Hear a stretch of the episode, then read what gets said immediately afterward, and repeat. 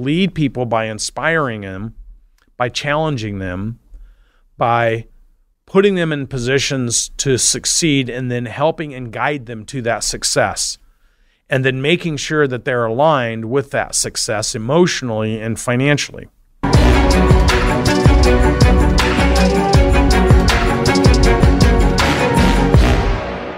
As far as the employee trap, employees assuming that they're entitled just because they show up. How do you break through that? Well, guess what? It's the same trap the entrepreneur has. Um, if you want employees to be giving it their best, giving it their all, and Gallup poll came out and said that basically two thirds of the people are disengaged or actively disengaged in their in their last survey in the workforce, and that's really problematic if you're the business owner. Um, but how do you bridge that? How do you uh, make sure that you align your employees with the highest valued contribution in the organization and inspire them to give it everything they have? Well, um, if employees, if you've created a culture where employees feel like they're working hard, so they should just be rewarded, instead of creating a culture where they're aligned with the success of the organization and they're part of the organizational success and they need to reach above and beyond just showing up, um, making sure that you have a structure in place and you can create the natural filters in your organization for those that want to excel and those that want to grow. Understand clearly and concisely how they need to do that and not creating a culture where just because people are showing up, they feel entitled. And then the hierarchical trap. You know, I had to hire a lot of managers and put them in charge. This was different than my previous business where I grew my leadership team over long periods of time.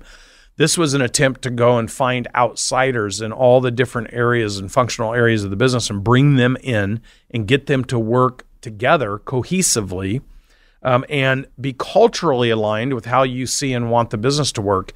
And it's really hard to hire one great executive and bring them into an organization. But when you have to go hire three, four, or five ex- executives at different positions, get them to all work together culturally, operationally, um, and drive value in the organization, um, it's highly problematic. And unfortunately, for those employees that are trying to excel, it can create a trap for them. The hierarchy trap is is problematic because sometimes people you put in charge of positions are a little bit afraid of the up and comers, the future leaders.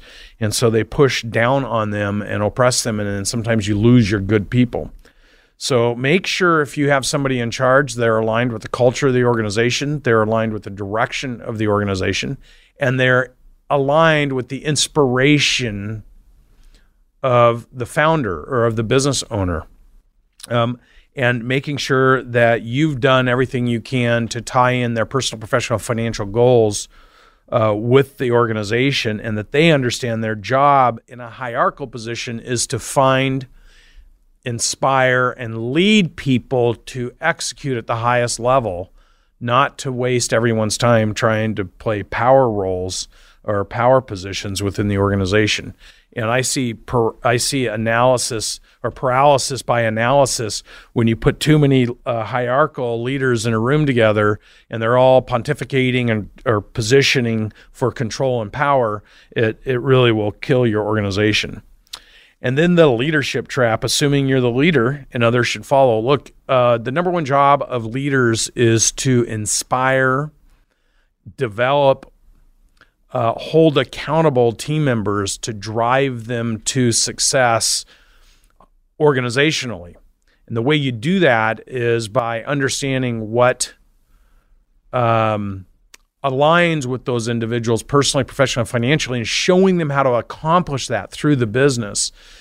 And when you're building really super fast and you're throwing a lot of people in the system, it's easy to forget that. And when you're hiring experienced people who come out of corporate positions who got the jobs because they have a technical experience or they have a duration, they have they have time in a, in a particular area and a certain level of experience in that area doesn't necessarily translate to a synergized approach at uh, developing team members and aligning them with the business. They carry in their old way of thinking, their old way of doing, and when the more of the hierarchical people you put in the in position, the more chaos you can actually create in your organization. So I'm going to talk about this.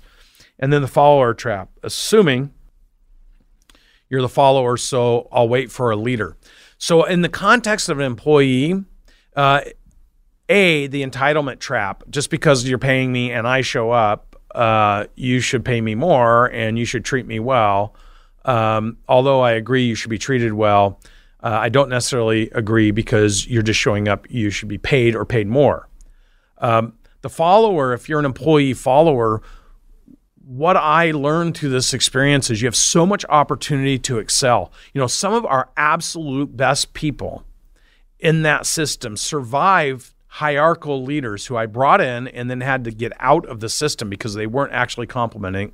They were more positioning themselves uh, and managing the way they would want to manage without doing it in a way that's consistent with where I wanted the organization to go. So I'm the entrepreneur. I assume we're aligned. We're not aligned. Huge mistake. I'm bringing in experienced people who aren't inspired by the things I'm inspired by. And in some case, I was inspired by taking people who are in business for themselves and helping them significantly impact their business. Some of these people I brought in were more inspired to be the boss or to be in charge. And that was inconsistent with how I believe you lead people. You lead people by inspiring them, by challenging them, by putting them in positions to succeed, and then helping and guide them to that success. And then making sure that they're aligned with that success emotionally and financially. What you think is what you say. What you say is what you do, and what you do ultimately becomes your legacy.